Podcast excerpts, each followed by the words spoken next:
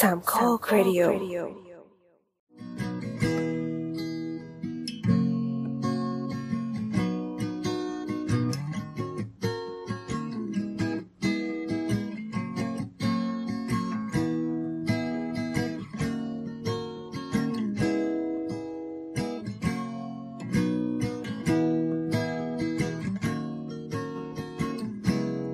เย้เฮ้ยสวัสดีฮะ อีกนี่คคือรั้สางวสาวๆครับ เรากลับมาอัดกันก่อนเลือกตั้งแค่ไม่กี่วันนะครับก็เข้าใจว่าสัปดาห์นี้น่าจะอุณหภูพูมิดเรื่องร้อนเลือกแรตั้งงอะไรวะเอาก็เข้าใจว่าจะมีพักที่โดนยุบไม่ใช่อ่าอ่าก็ถือว่าโบทได้ทำนายไว้แล้วนะครับถ้ามีอะไรก็ไปลงที่โบทได้ตีนก็ไปลงที่โบสได้เดี๋ยวเราคุณจะโบ๊ทติดแท็กโบสไว้ ใช่ครับในทวิตเตอร์ก็ทวิตเตอร์ at boat not bus นะครับ เป็นนายหมึกคอเงี้ยเหรออ่าโอเค เราอัดวันที่สิบเอ็ดพฤษภา สองห้าหกหกนะครับ แล้วก็ออกอากาศวันที่เท่าไหร่วะสิบสองเอ้ยสิบสามสามก็คือก่อนเลือกตั้งแค่วันเดียวนะนั้น ตอนนี้คุณอาจจะฟังตอนที่กำลังการเดินไปเลือกตั้งอาจจะนับคะให้แนนใส่หูฟังไงตอนนี้ได้เปล่าวะนับคะแนได้นนับดีคะแนนได้ดีกกตให้ใส่ได้ปะใส่หูฟังแล้วก็เดินเข้าไปการอะไรเงี้ย ไม่น่าได้นะพี่ เอาไว้พระฟังมันตอนเฝ้าก็ได้ ตอนเฝ้าตอนเฝ้าหีบก็ได้เออเออเผื่อใครเป็นสมัครเป็นอาสาผีเฝ้าหีบนะครับ แล้วก็สมัครไว้ไปเหมือนกัน เรียกซะแย่อืมอะ นี่คือสาวสาวสาวนะครับ เรามาเจอกันในอีพีที่สองร้อยแปดสิบเท่าไหร่นะพี่วอสิสองแปดสามป่าวะแปดของสิบน้ำสองแปดสองอะสองแปดสามแล้วกันเราไม่เชื่อน้ำเออสองแปดสามมั้งอืมครับก็อีต่พีอที่จากแล้วน้ำก็ต้องถูกสิวะใช่เป็นเลขเดียวกันได้ไงล่ะเขาวที่แล้วเป็นสองนี่สองก่อนเขาวที่แล้วเป็นสองแปดสองวัดไต้หวันนะแล้วก็เราก็หายกันไป เพราะว่าเราก็ติดภารกิจช่วงหาเสียงเนี่ยนะครับใช่ก็คือเราไปหาเสียงเหรอ ครับ ตอนนี้เรามีเสียงแล้วเราก็อับสามารถกันต่อ อันแนะนำตัวตามอาวุโสครับครับเปรี้ยวครับ แอนจ้าน้ำค่ะ โบสครับพลอยค่ะเฮ้ยวันนี้มากันเยอะนึว่ลับบ้ครับ ที่วันนี้มากันเยอะนะครับ เพราะ EP นี้จะเป็นมาสเตอร์พี e ประจำปี 2023 ของเรานะครับโปรดตั้งใจโอ้ยฟังให้ดีเป็นปีแรมปีเหรอว้าวอ๋อเรามีไต้หวันไปแล้วไหมอะเฮ้ยไต้หวันมันก็ไม่ได้มาสเตอร์พีซเท่าไหร่หรอกงั้นงั้นๆแหละ ซึ่งจริงเพิ่งเตรียมตาเหลือก มาครับ อะมามามามาก็จะท่านเรามาคุยกันเรื่องอะไรครับสู่เรื่องประวัติศาสตร์อีกแล้วครับอันนั้นแสดงว่าไม่ต้องรีบฟังก็ได้นะครับ ถ้าใครที่แบบเตรียมไปเลือกตั้งอยู่ก็หยุดก่อนแล้วไปไปทำอะไรให้เสร็จก่อนอืมเอาเป็นเรื่องอดีตนะครับเอ้าเลือกแล้วอะ ที่นี่มีพลอยกับพี่เลือกเออแล้แล้ววอะน้ำน้ำเลือกแล้วด้วยอ้าวเออเนี่ยโดนโกงไปหมดแล้วเรียบร้อยแล้วด้วย แล้วเลือกแล้วมั่นใจเลยว่าคะแนนที่ตัวเองการลงไปมันไปลงถูกช่อง เฮ้ยแต่เราอะไม่คือเราอะดูมาทุกทุกทริคที่เขาแชร์กันในเน็ตว่ามันจะมีเหตุการณ์เกิดขึ้นนี่ด้วยไงมึงมึงดูทริคนี่ยังไอ้ลบลบลบไอ้หมึกอะเออกูทำเสียงห้าใส่ใส่ใส่ปากกาแล้ว คือขีดกากบาทแล้วก็ห้าอยู่ในนั้นอะแต่ยี่ห้อไม่ตลกเหรอ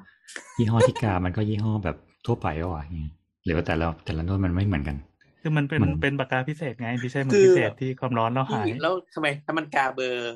ยี่สิบเก้าสองสิบเอ็ดแล้วมันจะไม่หายเหรอ มันจะหายเหรอถ้ากายี่สิบไม่สองเขาใช้เทียนขูดไปในช่องนั้นปากกามันจะไม่ติด คืองั้นก็เตรียมของในหีบใหม่ไปเลยไม่ง่ายกว่านั่นดิ เออบ้าบอว่ะ พูดอะไรพวกคุณพูดควาเรื่มองตลกคือแม่งแบบคนในแบบเจเนอเรชันเนี่ยแบบ ดูแบบจริงจังกับการเชื่อเพื่อแบบ what the fuck อะกลับมาที่เดิมครับ ครับโอเคกลับมาสู่อดีตครับ เมื่อกี้อืมเราพูดเรื่องอนาคตกันแป๊บหนึ่งครับ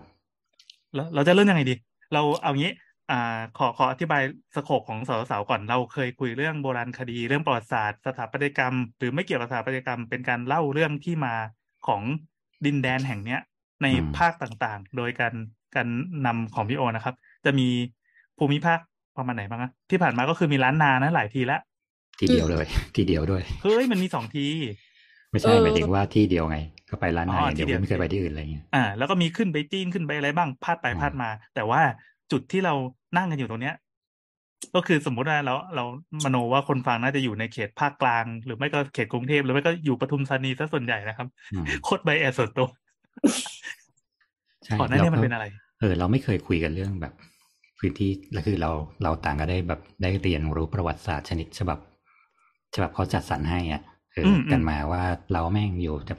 มาจากสุโขทัยมาอายุทยาแล้วก็มาแบบรัตนโกสินทร์อะไรเงี้ยเฮ้เรามีความภูมิใจในเจ็ดร้อยปีของเรามาก ซึ่งแล้วก็พอรัชกาลที่สี่ที่ห้าก็แดงๆก็โซนหันไปเรื่อยออจะเป็นส่วนแต่นี้เรานะแต่เราก็ยังภูมิใจในความเจ็ดร้อยปีของเรา ซึ่งกลายเป็นว่าจริง ๆ แล้วว่าแม่งเราอยู่มาแบบจะเป็นหมื่นปีแล้วมั้งกะที่ตรงเนี้ยๆ อ๋อเหรอไอเจ็ดร้อยเออปีนี้เขาเอาตัวเลขมาจากไหนนะครับ คือมันเป็นถ้าตามตำราเรียนมันคืออะไร เขาบอกว่าจริง ๆ ถ้านับตามนับประวัติศาสตร์อะไรเงี้ยประเทศชาติเราอะชอบใช้ประวัติศาสตร์แบบที่เรียกว่าเป็นเหมือนแบบเป็น cultural hero อะคือเราต้องมีผู้นำรัฐอ่าที่เป็นดังสุวัติเทพอะไรเงี้ยเขาก็เลยหยิบเอาแต่พื้นที่ที่มันมีสิ่งนั้นนะมาเพื่อสร้างความเชื่อมโยงให้เราได้อ๋อเหมือนคล้ายๆว่า reference หลักเราก็จะเป็นพงศาวดารซึ่งเล่าเรื่องชนชั้นนำเป็นหลักอ่าเนี่ยใช่ใช่ใช่เรามาจากการที่ว่าคิงเรามาจากไหน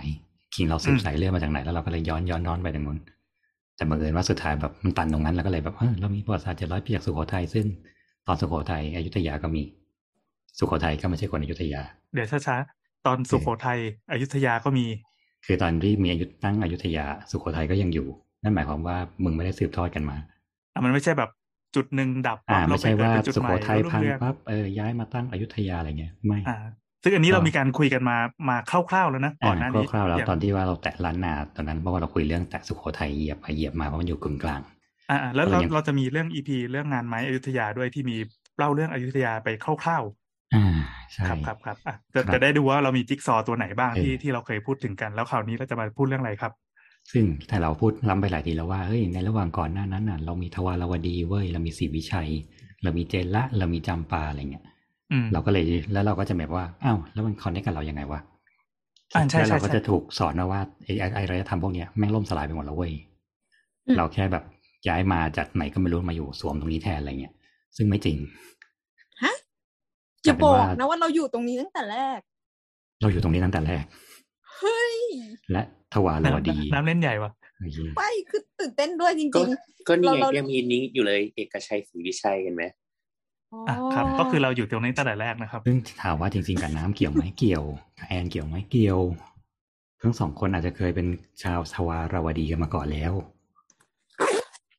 เมื่อกี้คือเอฟเฟกต์อะไรวะขอขอเท้าความว่าไอการที่แบบเรารู้ว่าอยู่ๆเรามีทวารวดีขึ้นมาเนี่ยเพราะอะไรไงเพราะว่าเราเคยมีหลักฐานก็ต้องอ้างอิงไปก่อนว่า เมื่อก่อนตอนที่เราแบบเริ่มทำโบราณคดีอะไรเงี้ยหลักฐานโบราณคดีทางเอเชียเนี่ยต้องบอกเลยว่ามันค่อนข้างแย่ตรงที่เราไม่ค่อยมีจารึก ส่วนใหญ่ถ้ามีก็คือมันนั่งเขียนใบลาน หรือแบบเล่าต่อๆกันมาอะไรเงี้ย มันก็จะเป็นเรื่องของภูมิภาคเรื่องของมันเป็นแต่ละหมู่บ้านจะเล่าแบบนิทานตำนานอะไรเงี้ยอ่าซึ่งฟังดูก็โอเวอร์ตลอดเวลาอย่างเงี้ยภาษาวิชาการก็คือวัฒนธรรมมุขปาฐะมุขคือปาฐะใช้ถูกใช้ปากเล่าปากต่อปากต่อกันมาไว้ mouth to mouth หรือเปล่า ครับ อ่า ทีนี้เนี่ยอ่าเราก็เลยมี มันก็เลยมี reference อันหนึ่งที่ที่ทางแบบทางฝรั่งเองหรือทางเราก็ใช้คือจีน จีนเป็นมนุษย์ขี้บันทึก และใช่บัทึกใช่ใช่ที่เราหยิบมาใช้ก็คือเล่มแรกเลยก็คือบันทึกของหลวงจีนอ่าเสวียนจ้าง รู้จักไหมไม่รู้จักครับทำจังอ่าถูกเฮ้ยบันทึกของพระถังซัมจั๋งเดี๋ยวขออีกทีขอสำเนียงเมื่อกี้อีกทีเสวียนจ้างสเวนจังอ่านี่คือบันทึกบันทึกการเดินทางของนักบวชนี่คือหลวงจีนเสวียนจ้าง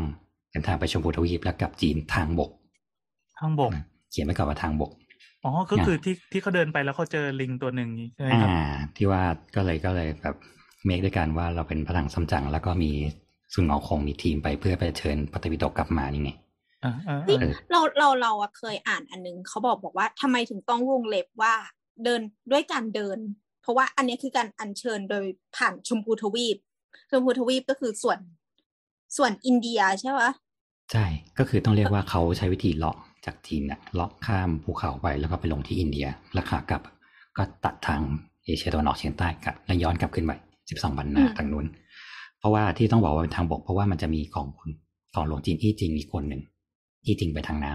ำอืมแต่ก็จะมีบันทึกเหมือนกัน พอพอจะเอ่อวางไทม์ไลน์คร่าวๆได้ไหมครับว่ามันสักกี่พันปีที่แล้วอะไรเงี้ย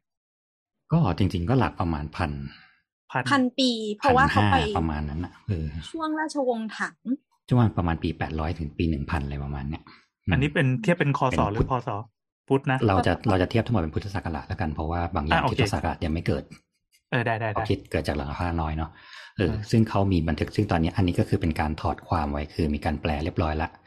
เขาเขียนบันทึกไว้ว่าคือตืดตืดตืดตืดโอ้เขาเขียนเมื่อป็นออกลยจากอินเดีย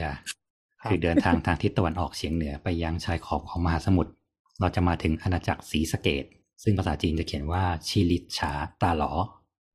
อ่าเห็นไหมซึ่งเหมืสีอนเหมือนสีครับเกษตรเนี่ย เป็นอาณาจักรหนึ่งที่อยู่ในพม่า อยู่ในช่วงศิลปะของประยูน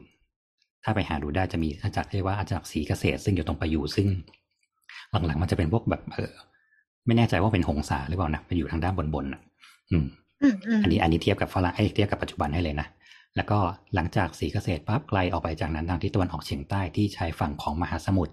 เราจะมาถึงประเทศกามลังเกียหรือเกียร์มอลังเกียอะประเทศจากจากจังหวัดที่สองนะเกียร์มอลังเกีย ซึ่งเกียร์มอลังเกียเนี่ย ตอนหลังๆที่ทางนักโบราณคดีเขาเริ่มเทียบเทียบกันของทั้งหลายแล้วเนี่ยเกียร์มอลังเกียมีอีกชื่อหนึ่งเขาตอนแรกเขาจะบอกว่าเกียร์มอลังเกียคือลังกาสุกะคือไปทางใต้เลย แต่ก็คือเขาบอกว่ามันมี keyword คือมหาสมุทร และเป็นอาณาจักรที่ยิ่งใหญ่เขาก็เลยแบบเอ๊ะมันอาจจะเป็นแบบศรีวิชัยหรือเปล่าเป็นลังกาสุกะที่อยู่ในยุคนั้นหรือเปล่า แต่คุณสุจิตเนี่ยเขาเทียบว่ามันควรอยู่ในระนาบเดียวกัน อยู่ๆมึงเดินจากข้างบนแล้วอยู่มึงจะวกลงไปข้างล่างเพื่ออ่าเพราะฉะนั้นมันจะอยู่ในแนวเดียวกัน มันควรอยู่ในแถบของพวกแม่น้ำแบบ เอ่ออะไรอะลบบุรีป่าสักเฮ้ยตอนหลังก็เลยมาเจอว่าจริง ๆ เคียมว่าลังเกียเนี่ยมันมีอีกเอกสารหนึ่งซึ่งเขาเขียนว่ามันคือลังเกียฉูของอี้จริง แล้วก็อีกอันหนึ่งว่าจะใช้คำว่าหลังยะสิว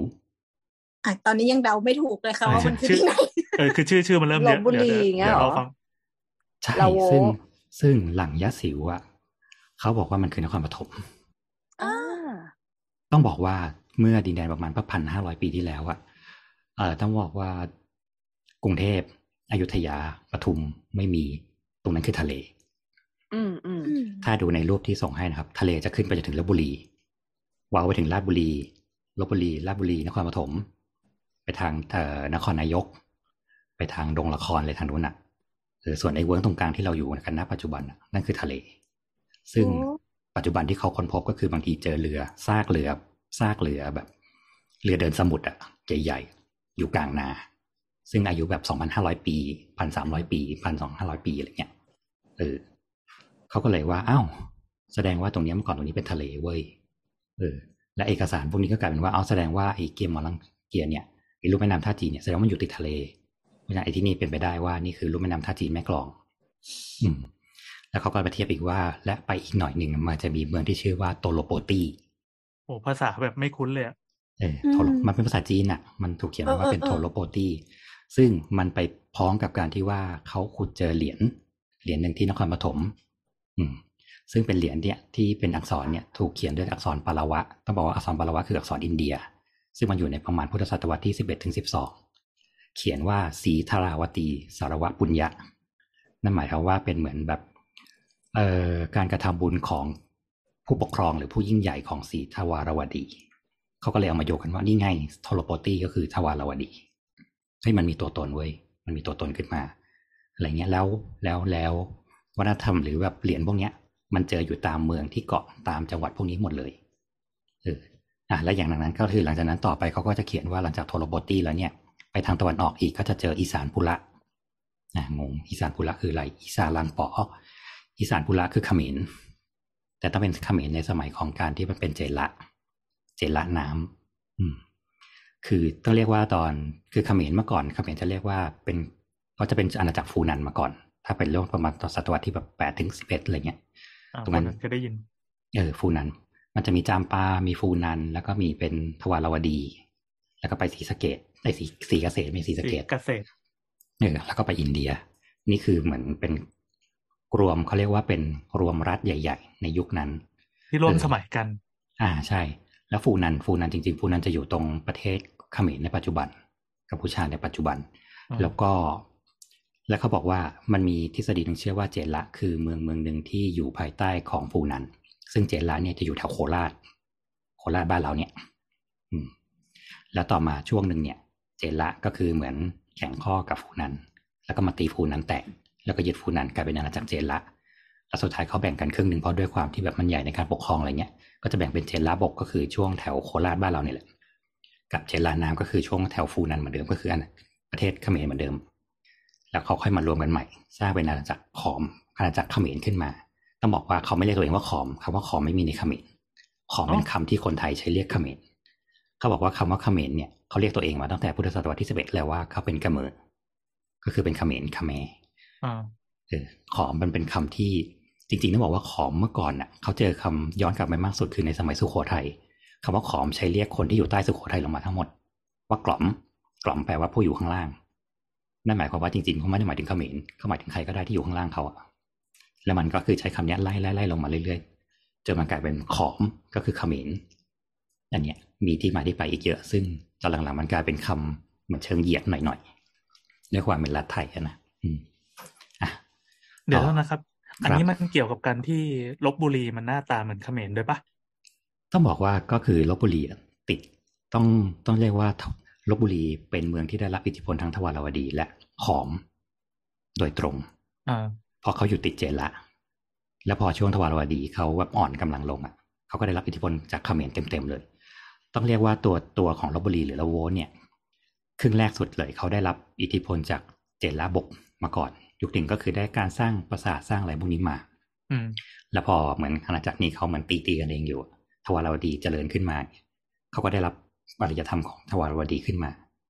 เออ เสร็จแล้วพอทวารวดีอ่อนลงเขมรกลับมาโตขึ้น เขาก็ได้รับเขมรมาอีกทีหนึ่งแต่ละโวหรือลบบุรีเนี่ยเขาอยู่ของเขาด้วยกษัตริย์ของเขาเองมาตลอดอืมอืม ซึ่งอะพออันนี้เสร็จปั๊บอะพอเห็นหน้าตาคร่าวๆว่า ทวารวดีก็คือตั้งแต่ตั้งแต่แบบ ฝั่งนครปฐมมาฝั่งราชบุรีนครปฐมยาวมาจนถึงฝั่งนครนายกเอางี้แล้วกันก็คือตีโงล้อมเคิร์ฟมาเลย เออล้อมเออคือเมื่อก่อนทะเลมันจะกินเข้าไปยันยันถึงลบบุรีอะไรเงี้ยนะเออใช่ก็นับตั้งแต่ไล่มาเลยก็เป็นเหมือนแบบอะราชบุรีนครปฐมอ่าลบบุรี แล้วก็มาทางแบบอีสานมาทางแบบมหาสารคาม มาปราจีนโอ้ใหญ่เหมือนกันนี่หว่าเออแล้วอ้อมมาชนเขมรเลยไง เพราะว่าเราต้องติดกับอีสานปุระเออก็คือเหมือนเหมือนอ่าวนี้เป็นอ่าวอ่าวใช่ทวารวดีสมัยก่อนใช่เขาเลยบอกว่ามันต้องเราจะต้องโยน concept ความแบบ ความชาตินิยมของเราทิ้ง แล้วก็โยน concept ของการที่แบบเฮ้ยแล้วศูนย์กลางของอาณาจักรนี้คืออะไรเนี่ย สมัยก่อน ตรงนี้เขาอาจจะเรียกว่ามันเป็นแค่กลุ่มสหพันธรัฐทวารวดีเฉยเยดโคตรเท่ๆเพราะคำว่าทวารวดีเนี่ย มันเป็นคำที่มันมีมาอยู่แล้ว ทวารวดีแปลว่าเป็นเมืองของพระกฤษณะ ทวารหมายถึงปากทาง มันมาจากคำว่าทวารกาเออทวารกาที่หมายถึงแบบเมืองท่า เมืองค้าขาย เมืองของพระกฤษณะซึ่งแบบ ค้าขายลุงโลดค้าขายเฟื่องฟูอะไรเงี้ยอืมและพื้นที่ตรงเนี้ยเมื่อก่อนแรกสุดเลยคือ เราจะนับถือผีเนาะก็คืออังอีสานอีสานทั้งหมดจะเป็นนับถือผีมาก่อนนับถือศาสนาหินตั้ง แล้วก็ลงมาทางแบบอินทางภาคกลางเนี่ย เราก็จะเริ่มมีศาสนาพราหมณ์เข้ามาก่อน แล้วก็เริ่มศาสนาพุทธ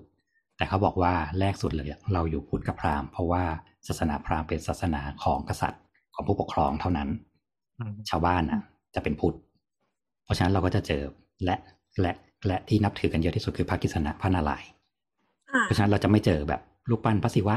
เจอศิวลึงอะไรในภาคกลางเลยไม่เจอ เราจะเจอรูปปั้นพระนารายณ์พระกิษณะ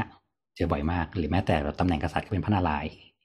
นึกออกไหมถามถามครับอืมทำไมทำไมถึงนับถือพระกฤษณะแต่น้ำเคยฟังอยู่ว่าอินเดียเขาจะแบ่งโซนอยู่ว่าโซนเนี้ยนับถือองค์ไหนองค์ไหนอ่าทำไมเราถึงได้เป็นพระกฤษณะมา ต้องบอกว่าจริง ๆ เมื่อก่อนคอนเซปต์ของพระศิวะคือผู้ออกบวชนึกออกไหมอืมเออต้องบอกว่าจริง ๆ จริง ๆ เมื่อก่อนทางทางบ้านเราอะก็นับถือพระศิวะเหมือนกัน แต่เราจะนับถือนิกายปสุปฏิอะงงคำว่านิกายปสุปฏิคือ นิกายของโยคี ที่นับถือเรื่องการทรมานร่างกายเป็นหลักที่เราชอบเจอไปอินเดียแล้วก็แบบเจอแบบพระพราหมณ์ให้โยคีพอกหน้าขาว ไม่นุ่งผ้ามั่งละนุ่งผ้าแดงๆมั่งละแล้วก็ขี้เถ้าเอาศพมาทาตัวอะไรเงี้ยอืมอืมอืมนอนบนตะปูหรือแบบไม่กินไม่นอนไม่อะไรเงี้ยผมยาว นี่คือนิกายที่เรียกว่าปสุปฏิคำว่าปสุปฏิหมายถึงเจ้าแห่งหมู่สัตว์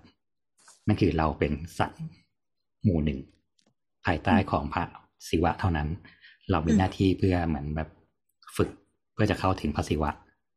นั่นหมายความว่าเมื่อก่อนพระศิวะจะไม่ยุ่งกับเราเนี่ยหรอกไหมจะเป็นศาสนาของนักบวชเท่านั้น แต่พระกิษณะเหมือนแบบพระนารายณ์พระนารายณ์คือ ผู้เหมือนแบบผู้ทำรงรักษาพระรามอย่างเงี้ย เป็นเจ้าเมืองเป็นกษัตริย์ คือจะมีความเชื่อเรื่องนารายณ์อวตารที่ว่าออะไรวประตามารณลงมานั้นเป็นคนนู้นคนนั้นคนนี้เออแล้วก็ลบชนะบ้างอะไรบ้างมีอ่าเขาเรียกว่าอะไรล่ะ มีความแกร่งกล้าสามารถ อ่มากถูมายต้องเพราะฉะนั้นเราก็เลยจะก็เจเลอยเรื่องใช้มาเป็นคอนเซปต์ ถูกเพราะผมไม่ต้องพูดมันถึเป็นงคอนเซปต์การปกครอง เออ เพราะผมไม่ไม่ได้ยุ่งอยู่แรกอยู่แล้ว เพราะฉะนั้นก็คือพราหมณ์ที่เข้ามามันมีหลายนิกาย อย่างพราหมณ์ทางใต้ที่ว่าเราเป็นพราหมณ์ณปัจจุบันที่เราใช้ในราชสำนักอะก็เป็นพราหมณ์ที่มาจากนครศรี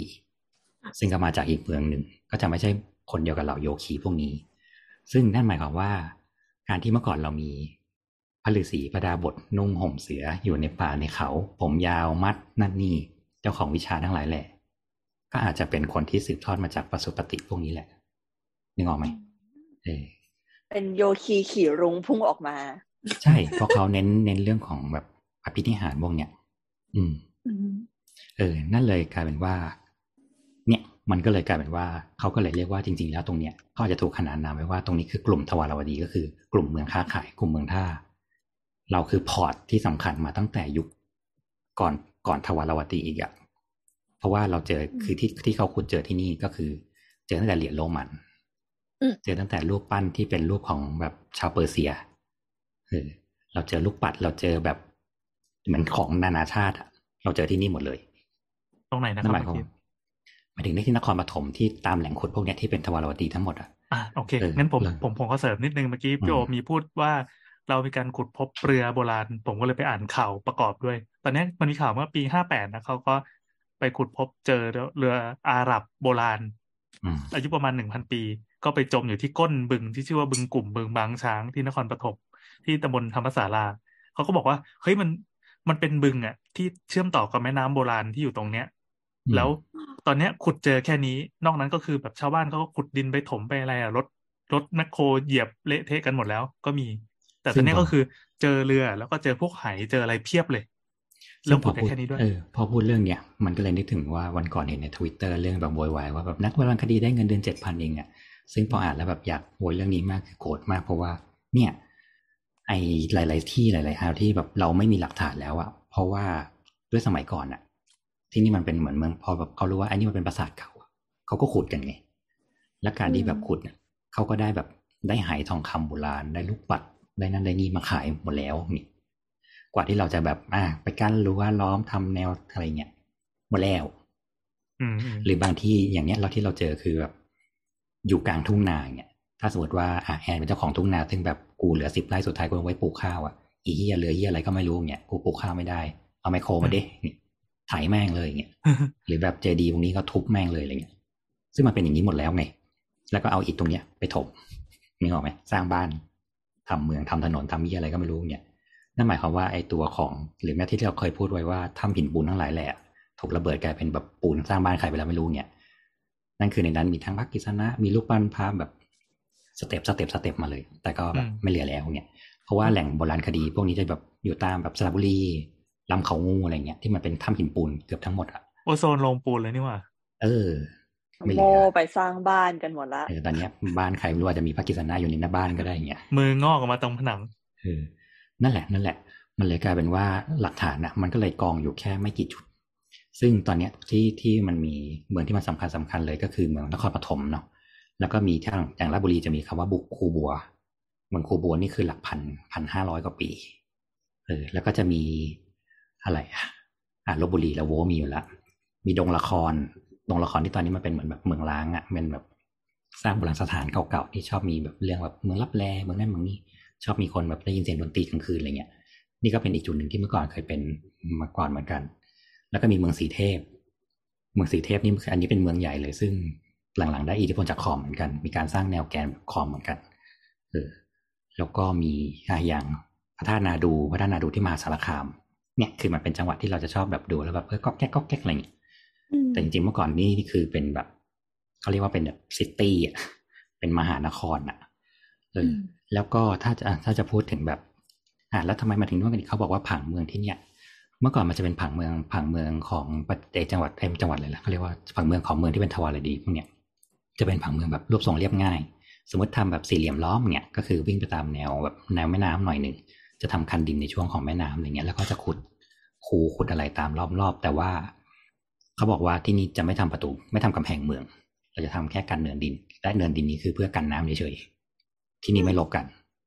เออมันไม่มีเออกำลังคอนจะเซ็ปต์กับพูดเป็นสงครามเมืองค้าขายอ่าเราจะชอบนึกภาพสมกับสามเป็นก๊เมืกองว่าค้าแบบขายมากๆจะต้องมีคูน้ำล้อมรอบแล้วต้องมีป้อมปราการมีเมืองประคูเมืองอะไรเงี้ยอืม concept ยุคนั้นไม่มีเออเมืองที่ว่ามาทั้งหมดไม่มีกำแพงเมืองสักที่หนึงเลย คือเมื่อกี้กำลังจะถามเลยว่ามันมันดูมันดูใกล้นะพูดพูดแต่ละที่เนี่ยดูใกล้มากแล้ว เวลาที่เราพูดว่าเมืองใหญ่ ๆ มันอยู่ใกล้กันนะมันจะต้องแผ่อำนาจกันยังคิดอยู่เลยว่าใกล้ขนาดนี้เนี่ยตีกันทุกวันเลยเหรอวะเขาบอกว่าที่นี่อาจจะใช้วิธีว่าคือเหมือนใช้วิธีดองกันน่ะลูกสาวบ้านนี้ไปอยู่บ้านนู้นผัวบ้านโน้นมาแต่งที่นี่อืมรู้สึกเราว่ารู้สึกว่ามันคือเมือง port ไงมันตีกันไม่อืมได้ ตีกันอืมก็กระทบการค้าอืมใครจะมาค้าขายล่ะ ถ้าเกิดว่ามีสงครามอยู่ตลอดเวลาถูกไหมอืม แล้วมันก็อยู่อยู่ติดน้ำซะแล้วนั้นก็ไม่รู้ตีกันคทำนไมแล่นเรือไงเข้าออกนู่นนั่นนี่โน่นถ้าเกิดว่าเราอยู่กันอย่างสงบสุขการค้าขายเป็นไปได้อย่าง happy ดีด้าก็ไม่ต้องตีกันถูกก็ได้และทุกเมืองขึ้นภาษีพร้อมกัน ขายภาษีพร้อมกันใครได้ละกูก็ได้ เนี่ยมันก็เลยยาวไปถึงใช่แบบเขมรยาวไปถึงนู่นเลยเนี่ยเพราะฉะนั้นพอร์ตนี้ก็คือเขาบอกว่ารูปแบบเมืองสมัยแรกสุดเลย ไม่มีที่ไหนมีแบบ เพื่อป้องกันเมืองขนาดนั้นนะ โอเคกองกำลังมีทหารมีแต่เราไม่มีป้อมปราการไม่ได้มีกำแพง อย่างมากแนวกำแพงคือ เราจะเจอคำว่าแนวคันดินเฉยๆซึ่งคันดินส่วนมากก็คือเอาไว้กันน้ำหน้าน้ำหลากเพราะว่าเมืองทั้งหมดน้ำขึ้นจะน้ำลงด้วยปะอ่าเมืองทั้งหมดจะเกาะตาม อ่าใช่ เมืองทั้งหมดจะเกาะตามแนวแม่น้ำแต่ทั้งหมดจะอยู่บนที่ดอน ซึ่งถึงหน้าน้ำท่วมมาก็ไม่ท่วม กูคิดมาแล้ว เออนั่นหมายความว่าพอหน้าน้ำมาน้ำขึ้นบนน้ำขึ้นกว่าเดิมเนี่ย มันก็จะน้ำท่วมลึกขึ้นเรือ ที่ลำใหญ่ขึ้นก็จะสามารถเข้ามาค้าขายได้ลึกขึ้น เขาก็จะมีช่วงที่แบบหน้าหน้าน้ำหลากหน้าน้ำน้อยอะไรเงี้ย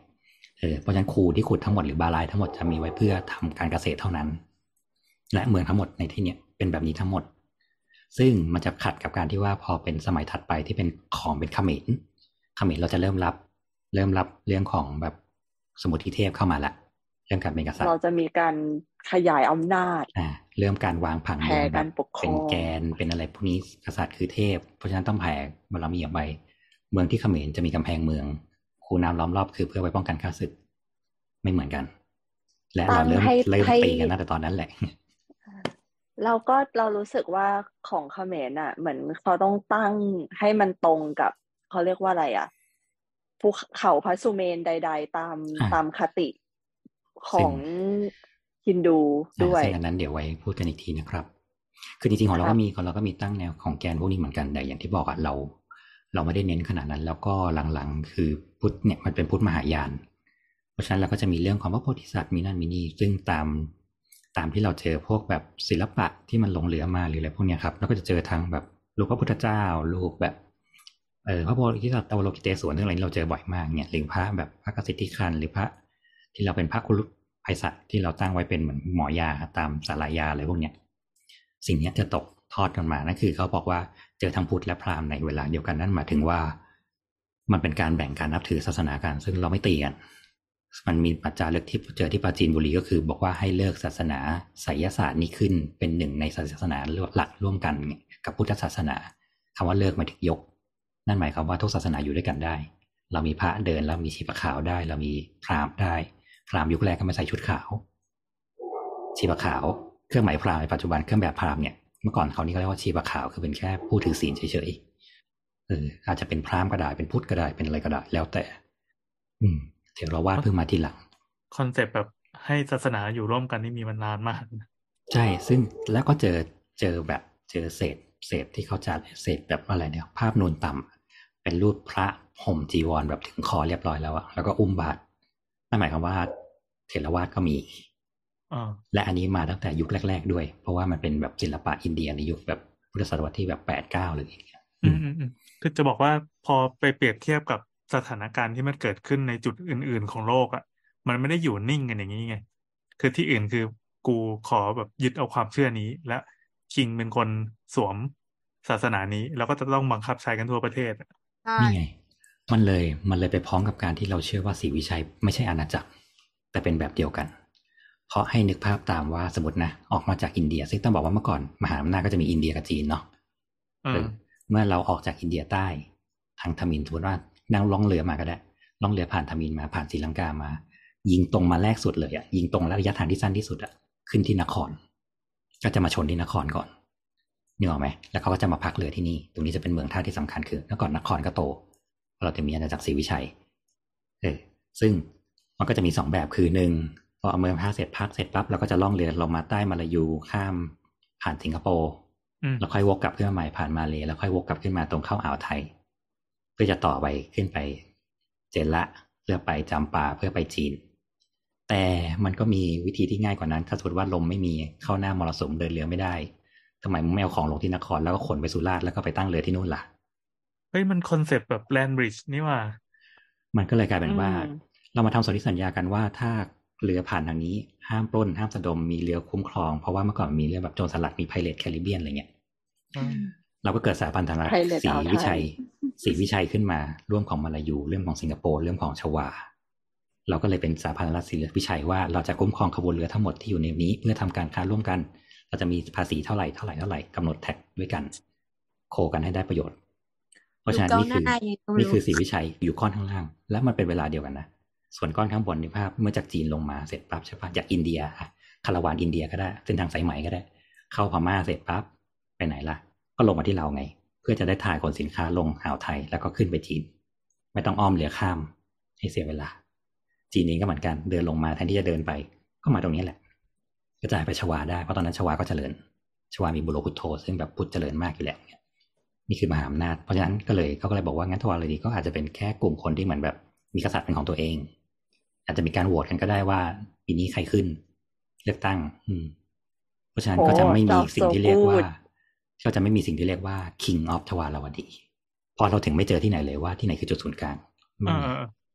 ไม่มีที่ไหนเป็นแกรนแบบ palace ทั้งสิ้น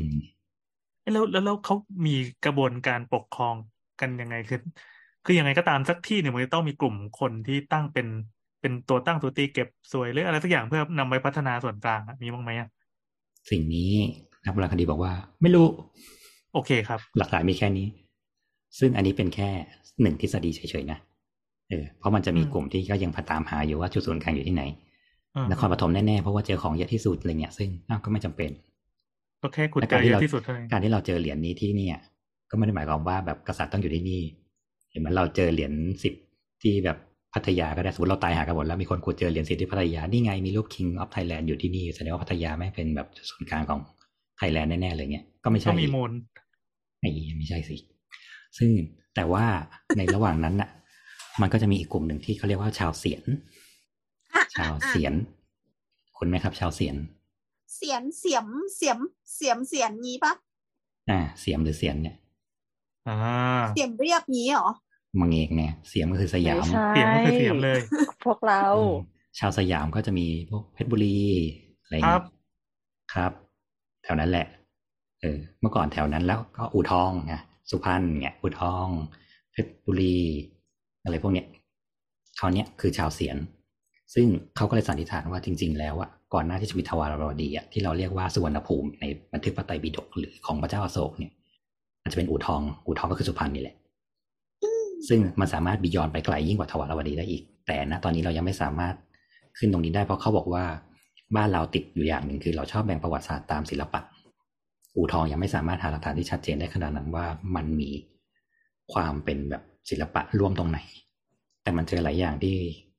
ทำให้พิสูจน์ได้ว่าก่อนที่มันจะเป็นทวารวดีอะเมืองพวกนี้ไม่ใช่ว่า อยู่ๆเราขึ้นมาสร้างขึ้นมาแล้วเราก็มารวมกันเป็นทวารวดีเลยเงี้ยไม่มี เราต้องอยู่กันมาก่อนหน้านั้นแล้วค่อยมาจับมือกันในช่วงแบบศตวรรษที่ตั้งแต่แปดถึงสิบสองถึงสิบหกอะไรเงี้ยเออเพราะจริงๆ ถ้าถ้าต้องถ้าจะนับจริงๆเขมรหรือขอมที่แบบรุ่งเรืองอำนาจมาคือศตวรรษที่สิบเจ็ดเราเริ่มมีอาณาจักรแบบเป็นรูปเป็นร่างเราก็คือศตวรรษที่สิบเจ็ดเพราะฉะนั้นแปดถึงสิบเจ็ดเนี่ย อยู่กันแบบนี้หมดเลยอืมเออแล้วเรายังอยู่กันก่อนหน้านั้นได้อีกเพราะมันมีหลักฐานที่มันไปได้ไกลกว่านั้นอีกหรือแม้แต่ที่เราเจอเรือสองพันห้าร้อยปีอะมันทะลุบิยอนไปแล้วอะ ยังไม่นับเจอลูกปัดเจอนั่นนี่ที่แบบสามพันสี่พันปีแล้วนะอืม นั่นแหละครับนะน่าสนใจใช่ไหมอืมอืม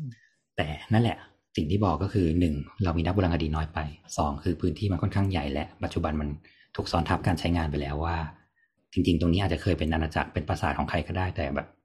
กลายเป็นไร่อ้อยของนายแอนไปแล้วเนี่ยซึ่งนายแอนก็อาจจะไม่รู้เยี่ยอะไรเลยก็ได้เพราะว่ายังปลูกไร่อ้อยกูไม่ได้ขุดลงไปลึกขนาดนั้นดังแมคโครขุดเพลินเลยครับ เออ ซึ่งมันก็เลยอาจจะมีทางที่ทุบยุบไปแล้ว เพราะหลายที่อย่างสมมติว่าเอออย่างอะไรเขาเรียกว่า อย่างคูบัวเนี่ยเออครูบัวครูบัวมีนาลีคูโบยุคเนี่ยคูโบยุคหนึ่งอะเขาขุดของขายกันนะอืมขุดลูกปัดขายขุดมงกุฎเพชรขายมงกุฎทองคำขายดาบขาย เพราะว่าของเราอะ เราไม่ใช่เป็นแค่บรอนเอชเราไม่ใช่แบบใช้ทองแดง เราไม่ได้ใช้ดีบุก เราถึงขั้นยุคสำลิด เราตีโกของตัวเองได้ เรามีเหมืองอยู่ข้างๆ เรามีวิวัฒนาการมีเขาเรียกว่าเจอซากตะการตามแบบที่ถลุงเหล็กเป็นของตัวเองแล้วเนี่ยนั่นหมายความว่าทุกเมืองสามารถทำสิ่งเหล่านี้เองได้คนเดียวไม่ต้องพึ่ง เราจเจริญกันขนาดนั้นแล้วในขณะที่ฝรั่งก็ยังแบบไวกิ้งอยู่เลยอะไรเงี้ยเออ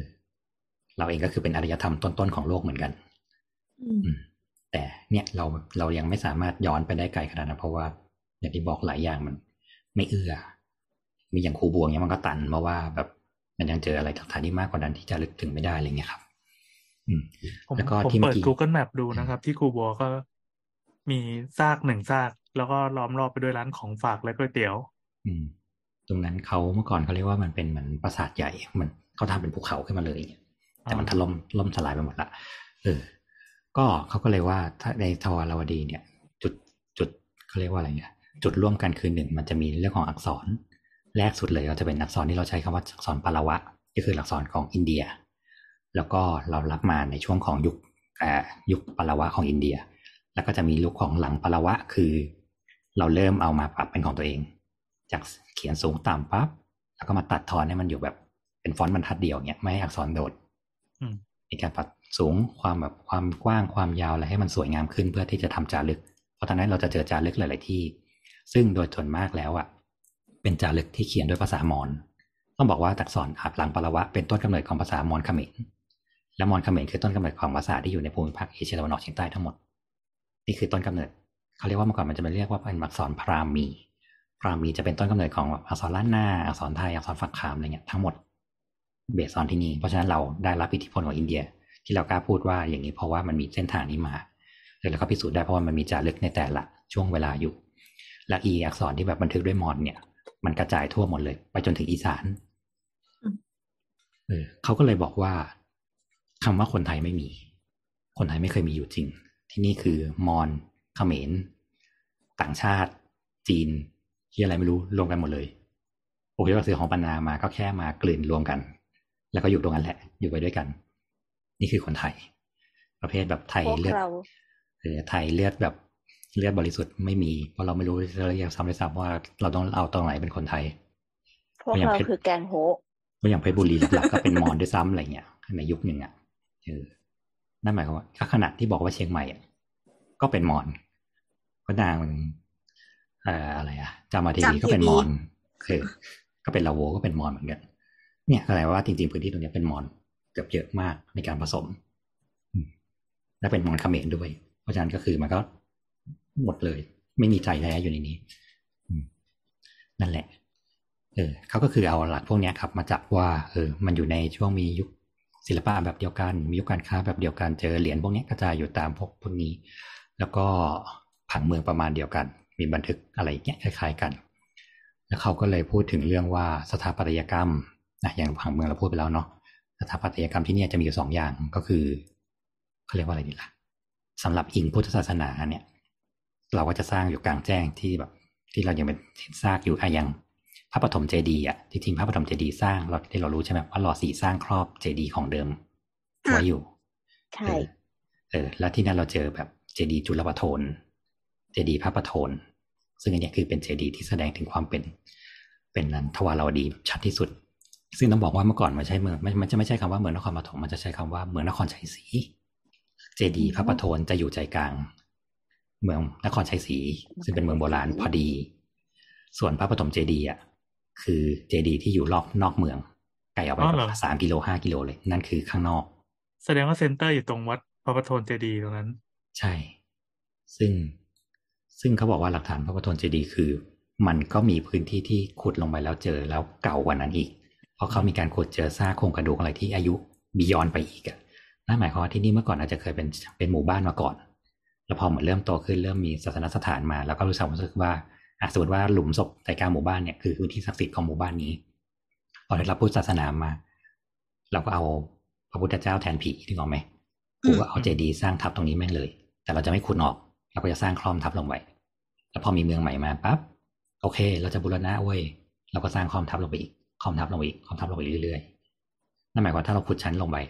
ขุดชั้นดินลงไปเราจะเจอซากเป็นชั้นเป็นชั้นเป็นชั้น เขาบอกโบราณคดีสิ่งที่โกหกไม่ได้คือชั้นดิน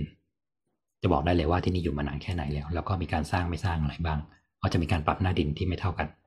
เกิดขึ้น ซึ่งตรงพระปฐมเจดีย์เนี่ยจริงๆนะเป็นเจดีย์เล็กด้วยซ้ำแต่การที่เราเรียกพระปฐมเจดีย์เพราะว่ารอสีเป็นคนเรียกอ๋อเหรอชื่อใหม่แต่แต่ภาพที่เราเห็นตอนนี้มันใหญ่มากเลย มันเป็นเพราะว่าถูกสร้างครอบไปแล้วอย่างนี้ ใช่ใช่สร้างครอบจ้ะทั้งอันไปเลยไงเออ แล้วก็ตอนนี้พระปฐมเจดีย์แล้วเขาก็มาบูรณะใหม่มาอะไรใหม่พวกนี้ครับ ซึ่งตรงนี้ก็มันก็แล้วเขาก็ก็ต้องใช้วิธีของการที่แบบ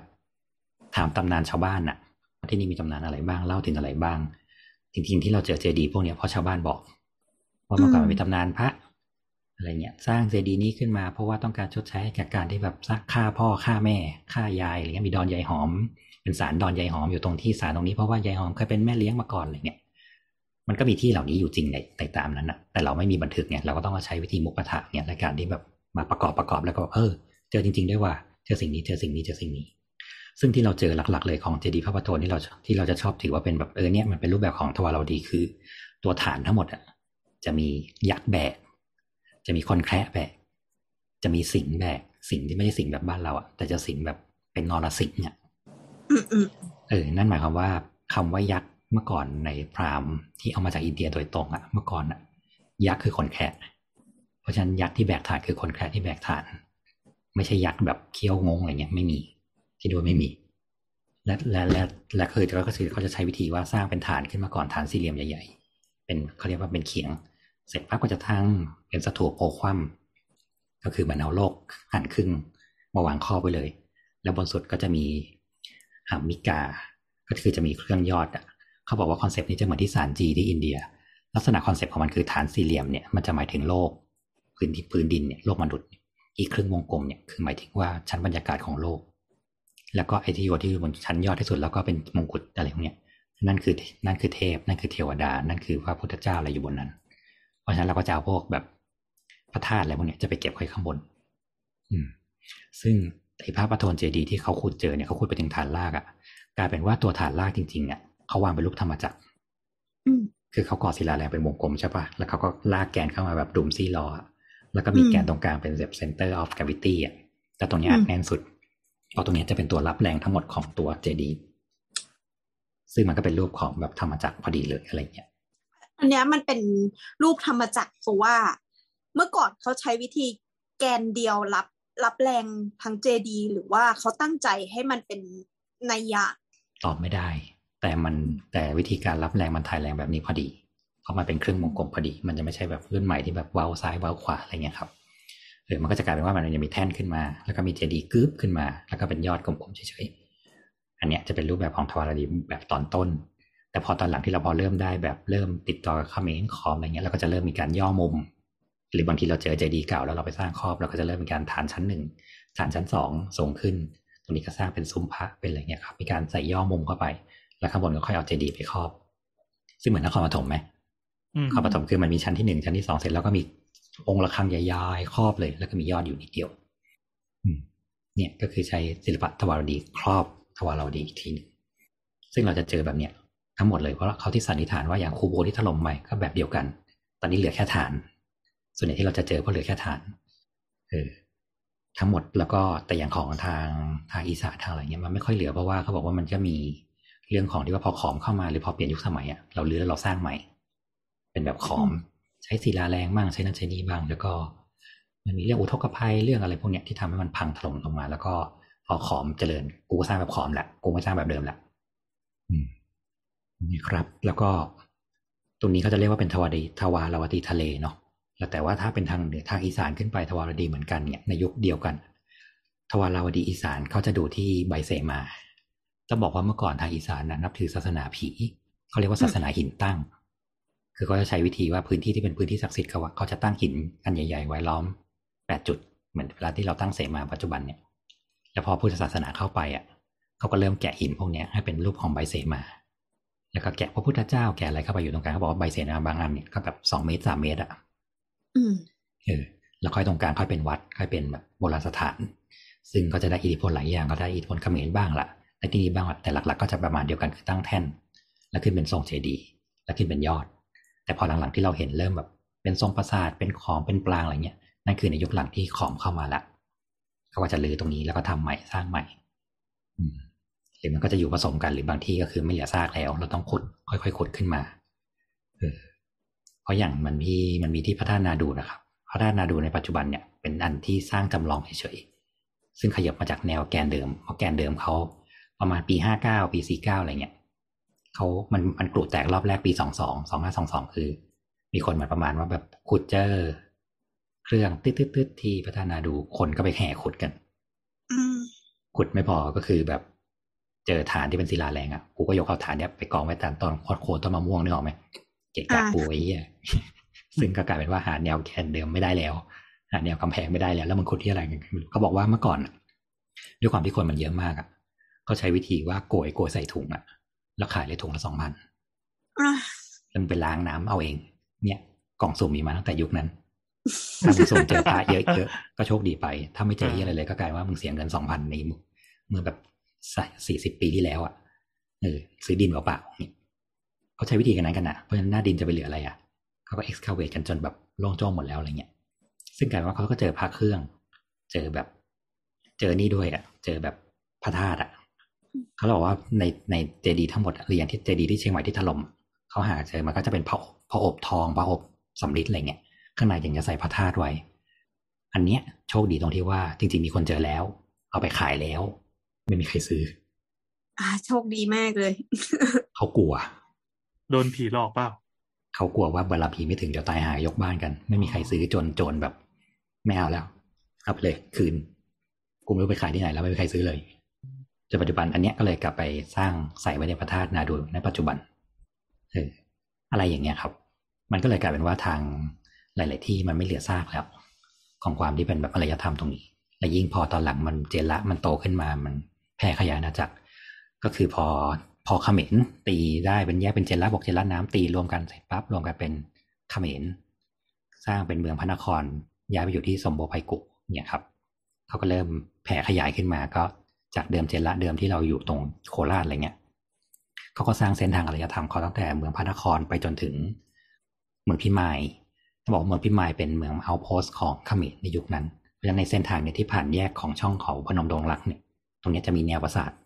เรียงเรียงเรียงต่อกันมาเรื่อยๆ แล้วก็แผ่มาจนถึงละโว ถึงลบบุรี เนี่ยก็คือนี่คือจะเป็นแนวของขมรอีกทีนึง เออเพราะฉะนั้นถามว่าจริง ๆ แล้วอะที่เราตีกันไปตีกันมาว่าแบบนี่เราได้รับของ เราได้รับเขมรมาหรือเขมรได้รับเรามาเนี่ยเขาบอกว่าในตอนเนี้ยนักประวัติศาสตร์จะตีกันเองด้วยส่วนหนึ่งเพราะว่า มันเป็นการเมืองทางหนึ่งตอนยุคของเรียกว่าอะไรล่าอาณานิคมอะประวัติศาสตร์ทั้งหมดของบ้านเราส่วนใหญ่ครึ่งหนึ่งได้มาจากนักประวัติศาสตร์ชาวตะวันตก และนักประวัติศาสตร์ที่ทำหลายๆอย่างคนที่เจอนครวัดก็คือคนฝรั่งเศสถูกปะ เขาเป็นเจ้าของเขมรเขาเป็นเจ้าของลาวอยู่แล้วอะและจริงๆเขาบอกว่าเขาอยากเข้ามาขุดค้นที่เราแต่เราไม่อนุญาต เขาก็เลยดันทางนั้นโปรทางนั้นเอาว่า นี่คือต้นอารยธรรมของที่นี่ทั้งหมดทางทางๆที่ถ้าลองดูไทม์ไลน์แล้วอะเฮ้ยเราก็เราไกลกว่าอีกนะเนี่ย อือืมมอะไรอย่างเงี้ยครับเออมันก็เลยเป็นต้องเรียกว่าทวารวดีเราเราเรามีเป็นรูปเป็นร่างแหละ แต่เรายังไม่มีหลักฐานที่มันชัดในขณะที่แบบสามารถ ตราได้ว่านี่คืออารยธรรมแห่งชาติอะไรเงี้ย และบ้านเราไม่ยอมรับด้วยนี่ก็ไหมเพราะมันไม่มีเรื่องของการที่แบบพ่วงเข้ากับประวัติศาสตร์แห่งชาติของเราอะเฮ้ยเราไม่ใช่คนไทยเราเป็นคนมอญเนี่ยไอ้เฮียแค่พูดก็ผิดแล้วเนี่ยอืมเออเราบ้านเราต้องเริ่มจากพ่อขุนศรีอินทราทิตย์เออซึ่งหลักของเราก็คือถ้าเราจะเริ่มนับความเป็นแบบซีวิไลซ์ของสยามจริงๆ ก็คือเริ่มจากพระเจ้าอู่ทองอะไรเงี้ยอืมเป็นหลัก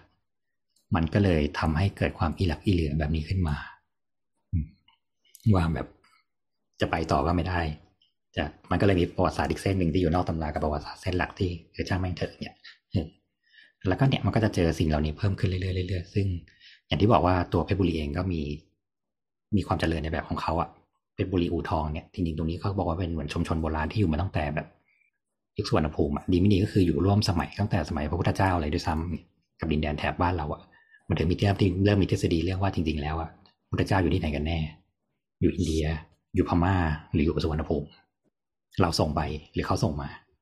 หรือจริงๆเราเป็นคนส่งออก แล้วเขาค่อยส่งย้อนกลับมาทีเพราะของเราล่มสลายไปแล้ว ไม่มีใครสามารถย้อนกลับไปได้ ก็ไม่รู้ ยังไม่สามารถหาหลักฐานที่ชัดเจนได้ แต่ด้วยความที่เราเจอสิ่งเราเนี่ย เราเจอเราเจอสิ่งที่มันเขียนว่าแบบเราอยู่แบบสามพันห้าพันแปดพันปี เป็นหลักฐานแล้วว่าเราถลุงเหล็กตั้งแต่สามพันปีที่แล้วเอง เออเราไม่ใช่แบบชาวป่าชาวเขาชาวดอยที่แบบมาจากเทือกเขาอันไตซะหน่อยเนี่ยอืมเอาออกกับชอบประวัติศาสตร์คนไทยมาจากเทือกเขาอันไตอืมซึ่งคนสุจิตบอกว่ากูเคยไปแล้วเว้ยเทือกเขาอันไตกูไปถามฝรั่งว่าพาไปเทือกเขาอันไตหน่อยอยากไปดูคนไทยมาจากไหนฝรั่งถามว่าไปทำวอดเพราะที่นั่นเป็นภูเขาที่มีแต่หิมะและน้ำแข็งไม่มีใครไปอยู่หรอกไอ้บ้าเนี่ยอืมนี่คือคำตอบของแกดังนั้นใครบอกมาจากเทือกเขาอันไตมึงไปมาให้กูให้ดูหน่อยอย่างเงี้ยอืม นั่นแหละครับ นี่คือประมาณคร่าวๆของทวารวดีถามว่ามันมีอะไรไหมมันมีบางทีมันมีดีเทลเยอะกว่านั้นที่ถ้าลองไปเสิร์ชดูเราจะเจอว่า อะอย่างนี้ก็ได้ทางที่เราเคยพูดว่าร้านนาก็จะชอบเขียนลายหน้าบันเป็นรูปหม้อปุระคำหม้อแบบหม้อดอกอะอ่าอ่า สิ่งเนี้ยที่เมื่อกี้เอารูปให้ดูอะสิ่งนี้อยู่ในเหรียญที่มาตั้งแต่ทวารวดีแล้วไงนั่นหมายความว่าอารยธรรมของอินเดียก็คือขึ้นไปถึงล้านนาด้วย แล้วเราใช้สิ่งนี้เหมือนกัน และดีไม่ดีก็ไปถึงต้นไม้ต้นต้นไม้ทองที่เราใช้ในปัจจุบัน ไปถึงจีนไปถึงอะไรด้วย ด้วย concept เดียวกัน และการที่เราเจอพระพุทธรูปแปลกๆอย่างบ้านเราเนี่ยทวารวดีที่เราเจอ เราเจอพระพุทธรูปที่อยู่ในถ้ำำที่สุราษฎร์อยู่ในยุคสมัยทวารวดี แต่นะตอนนั้นตรงนั้นเป็นศรีวิชัยนะอ่าเออเขาบอกว่าจริง ๆ คืออยุธยาทวารวดีจะมีสองอย่างสำหรับสำหรับพุทธศาสนาคือหนึ่งอยู่ในถ้ำกับสองข้างนอกก็คือจะสร้างเจดีย์เนี่ยแต่หลักๆเราจะอยู่ในถ้ำณเมืองของอ่าคูบัว ฝั่งตรงข้ามข้ามไป มันจะมีถ้ำที่เขาเรียกว่าถ้ำอโมเขาอโมรัฐที่มันจะมีถ้ำพระโพธิสัตว์อยู่ ข้างในมีรูปจารึกแบบพันกว่าปีอยู่แล้ว พูดถึงเรื่องของมหายานทั้งหมดและที่บอกว่าหลาย ๆ ที่เราเจอก็เจอแบบเนี้ย แต่โดนทุบโดนเผาโดนระเบิดไปแล้ว เรียบร้อยแล้วนึกถึงสระบุรีและโลงปูน ซึ่งเออซึ่งเขาก็เลยบอกว่าจริง ๆ แกนการสร้างเจดีย์สมัยก่อนมันอาจจะใช้วิธีของการที่เราเคยพูดแล้วว่าเรื่องของพระเจ้าห้าพระองค์เรา มีพระพุทธเจ้าตรงกลาง แล้วเราก็มีสี่ด้านล้อมรอบ เพราะฉะนั้นก็คือเจดีย์หลักจะอยู่กลางเมือง แล้วเราจะสร้างสี่มุม เป็นที่สำหรับฝึกเป็นเจดีย์เป็นที่สำหรับอะไรเงี้ย เพราะว่าถ้าตามความเชื่อของมหายานคือ พระพุทธเจ้าจะมีอยู่ห้าทิศ จะมีทิศตรงกลาง ขวาล่างซ้ายอะไรเงี้ย พระอภิตพุทธอยู่ทางตะวันตก อันนี้ก็จะเชื่อเรื่องแบบเรื่องของโลกวิญญาณเรื่องของการไปเกิดเรื่องของโลกหน้าอะไรเงี้ยครับ ตรงกลางเรื่องของปัญญาพระมัญชุศรีพระอะไรเงี้ย ก็จะมี concept เนี่ย ซึ่งมันกลายเป็นว่าพออย่างเงี้ยที่เราบอกว่าเจดีย์จุลประโทนอยู่ตรงกลางเจดีย์พระประโทนอยู่ตรงกลาง เจอจุลประโทนอยู่ทางขวามาเจอพระบรมเจดีย์อยู่ทางซ้าย เนี่ยมันก็เข้า concept แต่อย่างที่เราบอกเมื่อกี้ก็กลายเป็นว่ามีถ้ำอันนี้ถ้ำพระโพธิสัตว์อยู่ในแกนแนวแกนเดียวกันเลยกับตัวของเจดีย์เซ็นเตอร์ตรงกลางอะไรเงี้ยครับ เนี่ยมันก็เลยกลายเป็นว่าจริง ๆ เราวางแกนพวกนี้ ตามพุทธมหายานไว้แล้วด้วยซ้ำเออซึ่งอันนี้มันจะต้องกลับไปเทียบอีกว่า ถ้าสมมติว่าแรกสุดมันถูกสร้างเมืองด้วย ด้วยความเป็นพราหมณ์ ด้วยความที่ว่าเราถึงเรียกว่ามันเป็นทวารวดีด้วยแบบอิงปักกิสนะนั่นหมายความว่าเราต้องกลับไปดูเรื่องที่มันเป็นวัสตุก็คือห่วงจุ้ยแบบอินเดียก็อย่าลืมว่าในคัมภีร์พระเวทที่เราเคยพูดถึงมันมีคัมภีร์พระสถาปัตตยเวทสถาปัตยเวทเขามีคัมภีร์เขามีวิธีการวางห่วงจุ้ยแบบอินเดียอยู่ ซึ่งมันจะอิงเอาสิ่งที่เรียกว่ามันดาระมันดาระคือการสร้างอาณาเขตโดยรอบ ถ้าสมมติว่าถ้าเชื่อมโยงได้ก็หมายความว่าจริงๆ เออมันจะเป็นการได้ว่ามันเราสร้างสิ่งนี้เป็นกรอบสี่เหลี่ยมเพราะเราใช้วิธีการวางแบบวัสตุ เราการเชิญแบบวิธีการวางพวกนี้มา เนี่ยครับนั่นแหละ ซึ่งซึ่งอย่างที่นครอย่างที่สุราษฎร์อย่างที่อะไรเงี้ยที่บอกเป็นศรีวิชัยอะทุกยอดเขาเราจะเจอวิหารพราหมดเลย เราเจอรูปปั้นพระกิษณะเจอพระศิวะเจออะไรเงี้ยเออหมดเลย พุทธจะอยู่ข้างล่าง พุทธไม่อยู่บนเขาบนเขาจะเป็นพราหมณ์ข้างล่างเป็นพุทธ ราะเขาเชื่อว่าพระพุทธเจ้าไอ้ไม่ใช่พระพุทธเจ้าพระเจ้าของเขาอยู่บนเขาเท่านั้น ปฏิวัติต้องอยู่บนเขาพระกิษณะต้องอยู่บนเขาต้องอยู่สูงกว่าคนเท่านั้นเขมรถึงหันแนวแกนทั้งหมดเข้าภูเขาหมดเลย เพราะเขาเชื่อสิ่งนี้ เขาต้องหันหน้าไปหาเทพของเขาเนี่ยครับ หรือไม่งั้นก็ทำตัวเองให้เป็นจุด center ไปเลย เป็นต้นนั่นแหละครับ เงียบกันหมดเลยอ๋ออ๋อเดี๋ยวอีกทีหนึ่งเขาบอกอย่างชลบุรี ไม่รู้ที่แอนเมื่อกี้อ่านในเรื่องเรือโบราณแล้วเห็นนี่ด้วยหรือเปล่าเขาเคยเจอนี่ด้วยว่าเป็นแบบเจอหลุมศพแม่เมืองเขาบอกว่าคนนี้เป็นชาแมนก็คือเป็นเหมือนแบบ เป็นผู้ทำพิธีอะเป็นเหมือนหมอผีประจำเผ่าที่อยู่ณแถวชนบุรีอะย้อนกลับไปประมาณสามพันกว่าปีอะสามพันเลยอะชนบุรีนี่สามพันเลยนะเออใส่ธรรมลงค์ใส่สร้อยลูกปัดที่เอามาจากตะวันออกกลางอืมเออใส่แบบกำไรเงินกำไรทองอะไรเงี้ย ครบหมดเลยแล้วก็แบบ ถูกฝังอย่างแบบได้รับเกียรติอะนั่นหมายความว่าจริงๆชลบุรีอืมหรือแบบพื้นที่แถวๆเนี้ยแล้วอยู่เป็นไปกว่านั้นอีกนะเนี่ย ยังไม่เป็นแบบสิ่งที่เรียกว่าแบบกล่าวว่าเป็นอาณาจักรด้วยซ้ำไปอืมซึ่งซึ่งซึ่งซึ่งมันก็แบบพวกอย่างแบบของเก่าที่เขาขายกันอะอย่างที่บอกกำไรบางอันอะยังมีแขนเจ้าของติดอยู่เลยเฮ้ยเพราะมันหักมาไม่ท่อต้อนงดูสยองนะคะมันมันกลายเป็นเหมือนมันเหมือนมันกลายเป็นหินไปแล้วอะ แล้วคือกำไรมันอยู่ตรงตรงนี้ใช่ป่ะพอมันใส่แบบตั้งแต่ตั้งแต่ข้อศอกมันจะถึงข้อมือ แต่มือหายไปแล้วคล้ายๆว่าฝังศพอ่าพร้อมเครื่องประดับประดาต่างๆ แต่ว่าเออตอนขุดขึ้นมาแล้วก็เป็นท่อนอย่างเงี้ยที่มันมีกับกำไรแบบทองเหลืองใส่ไว้เต็มเลยอย่างเงี้ยลูกปัดพันโอ้พันพันเงี้ยแต่พอพิสูจน์แล้วกลายเป็นว่าเออไอ้ที่นี่คือแขน แต่เขาก็ขายกันทั้งแขนอย่างนั้นเลยฮะว้าวเก็บทั้งแขนเก็บทั้งอะไรอย่างเงี้ยเออเพราะเมื่อก่อนเราจะห้อยแบบห้อยทำมาลงก็คือมันเอาแหวนมาห้อยมาใส่สังวานห้อยอะไรอย่างเงี้ยอืม เออเออเพราะเขาเหมือนก็เนี่ย คือมีจีนเขาบันทึกไว้ว่า เนี่ย เมืองหลังยะสิว ชายหญิงล้วนแต่ไม่สวมเสื้อ ปล่อยผมสยายบ่า ใช้ผ้าที่ทำจากใบเป้ย ใบอะไรนะเป้ยใบเป้ย เป้ยคือใบไม้ชนิดหนึ่งที่ใช้ในการจานคำพีร์ก็น่าจะเป็นพวกใบปอใบอะไรพวกนี้แหละ อืม มาทอเป็นสโลงใช้สวมใส่ส่วนกษัตริย์และชนชั้นสูง จะใส่ผ้าสีเหมือนท้องฟ้ายามเย็น ก็คือสีเหมันแดดตากผ้าอ้อมอะสีทอก เหลืองครีมทองทองพาดบ่าอีกหนึ่งผืนและใช้ทองคำที่ถักเป็นเส้นร้อยลัดเข้าไว้ นอกจากนี้ยังมีเครื่องประดับคือต่างหูทองคำส่วนต่างแต่งกายของผู้หญิงก็คือจะนุ่งห่มด้วยผ้าฝ้าย ใช้สร้อยคอที่ทำจากหินมีค่าและยกพันรอบกาย สิ่งสร้างก็คือจะสร้างอิฐมีป้อมปราการมีอะไรด้วยอย่างเงี้ยนี่คือสิ่งที่เขาพูดถึงนครปฐมยุคหนึ่ง หลังยะสิวเนี่รู้ยสึกรักชูมากเลยอะ ดูสวยอะปกติ กษัตริย์ใช้ช้างเป็นพาหนะในการเดินทาง และมีร่มคันใหญ่สีขาวกลางป้องกันแดดลมมีทหารองครักษ์เป็นผู้ถือธงประจำตัว มีการประโคมดนตรีไปตลอดการเดินทางอารักขากษัตริย์เป็นไปอย่างแน่นหนาอ๋อก็ยังติดสุนทรีมาจยะนถึงทุกวันนี้ปิดถนนอืมครับ ไม่แล้วแต่ถ้าคิดดูว่าเหมือนเป็นแบบ ในยุโรปนั้นก็คือชาวไวกิ้งกำลังแบบฮูฮาฮูฮากันอยู่เลยอะเออซึ่งเขาบอกว่าตอนที่แบบน้ำทะเลมันขึ้นไปในช่วงทวารวดีเนี่ย อันนี้เขาบอกว่าเป็น medieval warm zone warm sea อะไรเงี้ยนั่นหมายความว่าตอนนี้คือมันเป็นปรากฏการณ์โลกร้อนยุคหนึ่งที่ทำให้กรีนแลนด์น้ำแข็งละลายหมด เขาบอกว่าในยุคเดียวกันกรีนแลนด์คือเป็นประเทศที่ปลูกต้นไม้ได้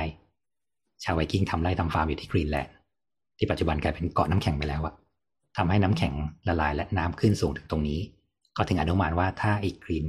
ไอ้วอร์มโซนเนี่ยมาอีกรอบหนึ่งอะเราก็น่าจะกลับไปอยู่กันยุคทวาราวดีเนี่ยกรุงเทพก็จะมิดน้ำไปแล้วจ้ะน้ำก็จะถึงลบบุรีแล้วนะครับ เนี่ย อืมอ่าซึ่งเขาบอกว่าจริง ๆ เมื่อก่อน แถวที่รับรุ่มพวกเนี้ย คนที่อยู่ที่นี่จริง ๆ คืออยู่บนเรือ อยู่บนแพอืมอีเมืองที่แบบสร้างแบบกระต๊อบริมน้ำอะไรเงี้ยโกหกไม่จริง ชาวอายุทยาชาวสามโคก ชาวอะไรในยุคแรก ๆ เริ่มต้นน่ะ อยู่บนแพแม่น้ำสามโคกเนี่ยเป็นจริงๆเป็นชุมชนใหญ่เพราะชาวบ้านจะอยู่กันบนแพ อยู่กันบนเรือ แล้วก็หรือไม่ก็ต้องปักเสาให้สูงพอแบบน้ำมาก็ลอยขึ้น เสร็จน้ำลงก็ลงทำการเหเกมืษอนตรโดยเฉพาะเหมือนงที่บ้านเท่ในโตนเลสาบอะประมาณนั้นเลย นั่นคือวิธีการอยู่ของนิวเดลต้าทั้งหมด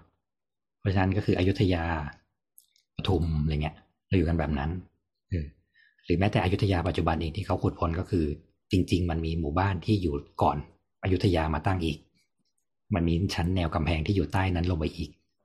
นั่นหมายความว่าที่นี่เคยมีคนอยู่มาก่อนที่เมืองมาสร้างสร้างครอบทับอีกทีหนึ่งอืมเออหรืออย่างไอ้ร้านนาที่ว่าเราเคยเล่าว่าในเวียงหนองล่มอะที่บอกว่ามีเรื่องของกินปลาไหลเผือกแล้วแบบจมลงไปทั้งเมืองแล้วกลายเป็นแบบบึงอะไรเงี้ยที่เขาก็หาหลักฐานไม่เจอล่าที่กิสุนดเนื้อปลาดุกจ้เข้าไปอะนะปลาไหลปลาไหลเผือก เมื่อประมาณเมื่อเดือนหรือสองเดือนที่แล้วเขาขุดชั้นดินลงไปประมาณหนึ่งเมตร และพบว่าไอ้เฮียข้างล่างมีแนวกำแพง เขาจะไปขุดหาอย่างหนึ่ง แต่เสือกไปเจอแนวกำแพงนั่นหมายความว่า ยาวแล้วทีนี้ ก็ต้องขุดลงไปอีกว่าแล้วแนวกำแพงนี่คือยอดกำแพงด้วยเนี่ย และอีกข้างล่างมันอยู่ตรงถึงไหนวะนั่นหมายความว่าอีตำนานเนี่ยน่าจะพอเริ่มมีเข้าเขาแล้วว่า ตรงเนี้ยเขามันอยู่เขาตรงกินที่ปลาไหลเผือกกันเข้าไปจริงว่ายไม่ใช่บังเอิญว่าไอ้เมืองตรงเนี้ยอยู่ที่ตรงกลางรอยแยกแม่จันทร์พอดี นั่นหมายความว่ามันอาจจะมีความเป็นไปได้ที่รอยแยกนี้อยู่วันดีคืนดี แหกออก ก็เลยทำให้ดินทั้งหมดเนี่ยยุบลงไปในทีเดียวเลย เหมือนที่ตุรกีอะอยู่ๆก็แบบธรณีสูบแล้วก็วึบลงไปเลยพลังปลาไหลเผือกมันปลาไหลเผือกเนี่ย สุดท้ายโบราณคดีบ้านเราต้องอิงพวกนี้หมดเลยว่าโอเค มันมีตำนานนี้อยู่ไปขุดหาไอ้จะเจอตำนานนี้ใช้ได้ แต่ด้วยอะไรก็เชี่ยว่ากันอีกทีหนึ่งอืมเพราะที่บ้านเราแถวแถวบ้านเรามีตำนานเรื่องแบบ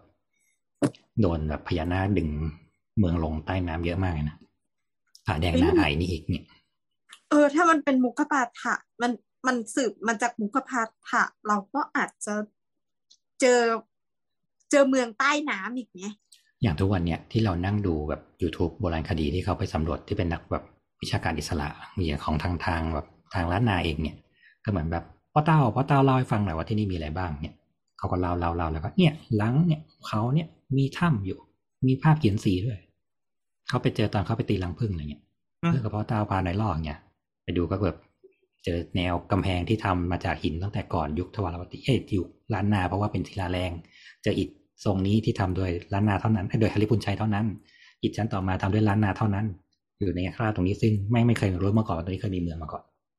หรืออย่างที่เดินที่ว่าเขาเจอที่ขุนตาลนั้นนะแต่คือเดินขึ้นเขาขุนตาลแล้วเจอเจดีย์เก้ายอดตรงนั้นนะไม่ใครเคยรู้มาก่อนว่าตรงนั้นเคยมีเมือง อะไรอย่างเงี้ย แต่ว่าก็คือชาวบ้านรู้ชาวบ้านว่ามี เขาเคยเล่าให้ฟังเขาฟังมาตั้งแต่เด็กๆแล้ว อะไรเงี้ยเนี่ยสุดท้ายมันต้องใช้วิธีเนี้ยในการเริ่มไล่หาแล้วคือตอนนี้ตอนนี้เริ่มเจอกันเยอะหลายๆอย่าง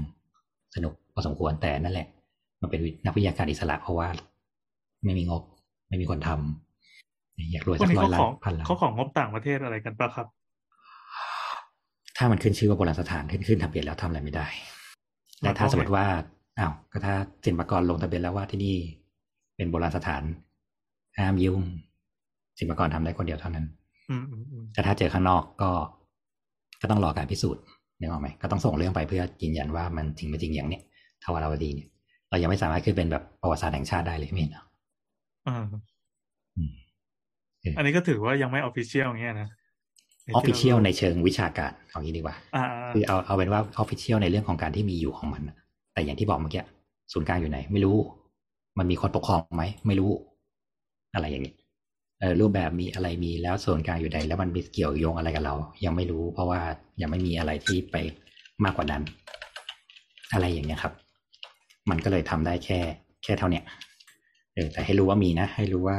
ถึงอย่างที่บอกว่าตอนนี้เขาถึงหาไปถึงสุวรรณภูมิอยู่ที่ไหน สุวรรณภูมิในบันทึกของพระเจ้าโศกที่บอกว่าจากอินเดียมาทางตะวันออกเฉียงใต้ มาถึงดินแดนสุวรรณภูมิเพราะเขาส่งสมณทูตมาสู่สุวรรณภูมิสุวรรณภูมิที่ว่าอยู่ไหนพม่าก็เคลมว่าก็สีเกษตรไง เราจะเดิน แต่เราก็เคลมว่าก็เนี่ยกูก็มีผ้าห่มเนี่ยศิลปะตั้งแต่อินเดียตั้งแต่ยุคแบบคุปตะตั้งแต่อะไรเลย ที่แบบเป็นรูปผ้าห่มผ้านี่ไงก็แสดงว่าผ้ามาถึงกูเว้ยแล้วกูยังมีอู่ทอง ซึ่งก็พอจะแพ้กูรักกูเลได้ว่าเป็นสุวรรณภูมิได้เหมือนกัน แล้วเราก็มีหลักฐานเมืองที่แบบพันห้าร้อยปีสามพันปีอะไรเงี้ย เหมือนกันนั่นหมายความว่าจริงๆก็จะเป็นกูใช่ไหมอะไรเงี้ยที่แบบหรือเปล่า ก็ยังหากันไม่ได้ อืม